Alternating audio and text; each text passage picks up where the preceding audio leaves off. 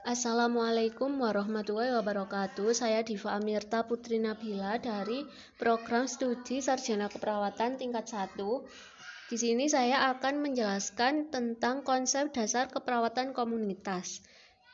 Yang pertama yaitu definisi Komunitas adalah sekelompok masyarakat yang mempunyai persamaan nilai, perhatian, yang merupakan kelompok khusus dengan batas-batas geografi yang jelas, dengan norma dan nilai yang telah melembaga. Misalnya, dalam kesehatan dikenal kelompok ibu hamil, kelompok ibu menyusui, kelompok anak balita, kelompok lansia, kelompok masyarakat dalam suatu wilayah desa binaan, dan lain sebagainya.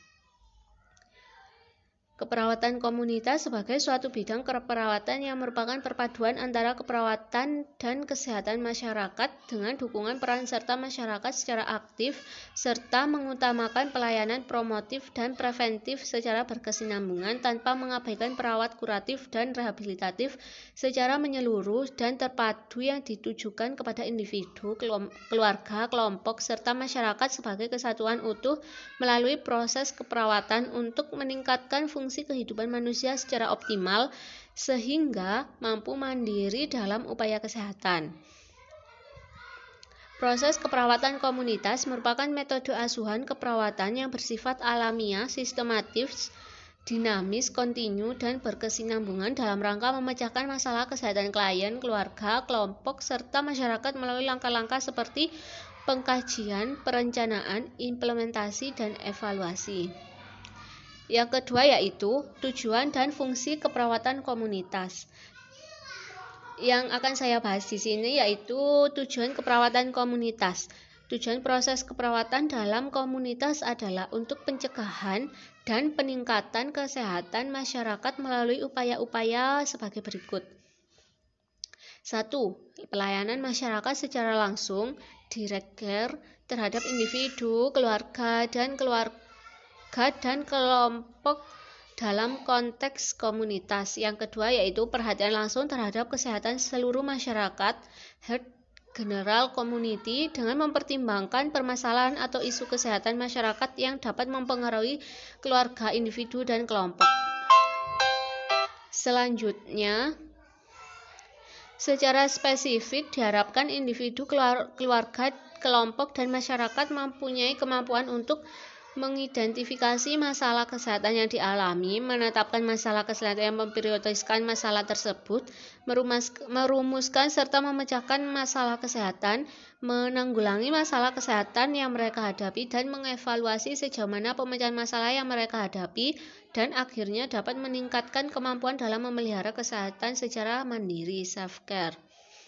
Yang kedua yaitu fungsi keperawatan komunitas yaitu yang pertama memberikan pedoman dan bimbingan yang sistematis yang kedua, agar masyarakat mendapat pelayanan yang optimal sesuai dengan kebutuhannya di bidang kesehatan.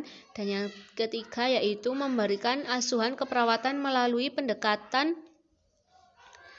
Yang keempat, agar masyarakat bebas mengemukakan pendapat. Yang terakhir, yaitu di sini saya akan membahas tentang strategi intervensi keperawatan komunitas.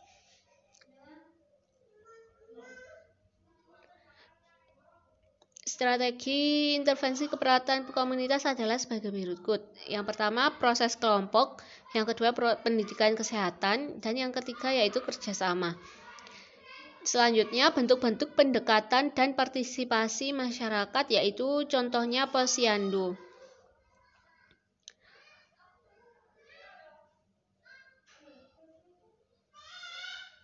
Tujuan pokok penyelenggarakan posyandu adalah untuk mempercepat penurunan angka kematian ibu dan anak, meningkatkan pelayanan kesehatan ibu untuk menurunkan IMR, mempercepat penerian NKKBS, yang keempat yaitu meningkatkan kemampuan masyarakat untuk mengembangkan kegiatan kesehatan dan kegiatan lainnya yang menunjang peningkatan kemampuan hidup sehat, yang kelima yaitu pendekatan dan pemerataan pelayanan kesehatan, dan yang terakhir yaitu meningkatkan dan pembinaan peran serta masyarakat dalam rangka ahli teknologi untuk kelola usaha kesehatan masyarakat.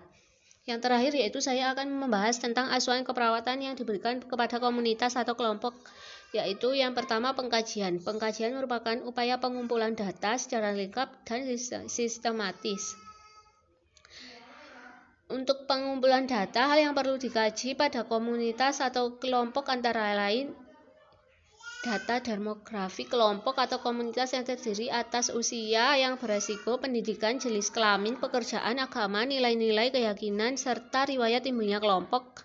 Yang kedua, yang kedua mengkaji 8 subsistem. Subsistem tersebut adalah perumahan, pendidikan komunitas, keamanan, quality, pelayanan, kesehatan yang tersedia, pelayanan kesehatan yang tersedia untuk melakukan deteksi dini, sistem komunikasi, sistem ekonomi, dan yang terakhir yaitu rekreasi. Dalam hal ini rekreasi dijelaskan apakah tersedia sarana rekreasi, kapan saja dibuka, apakah biaya yang dapat dijangkau masyarakat. Sekian dari saya, kurang lebih kurang lebihnya mohon maaf sebesar-sebesarnya. Saya akhiri, wassalamualaikum warahmatullahi wabarakatuh.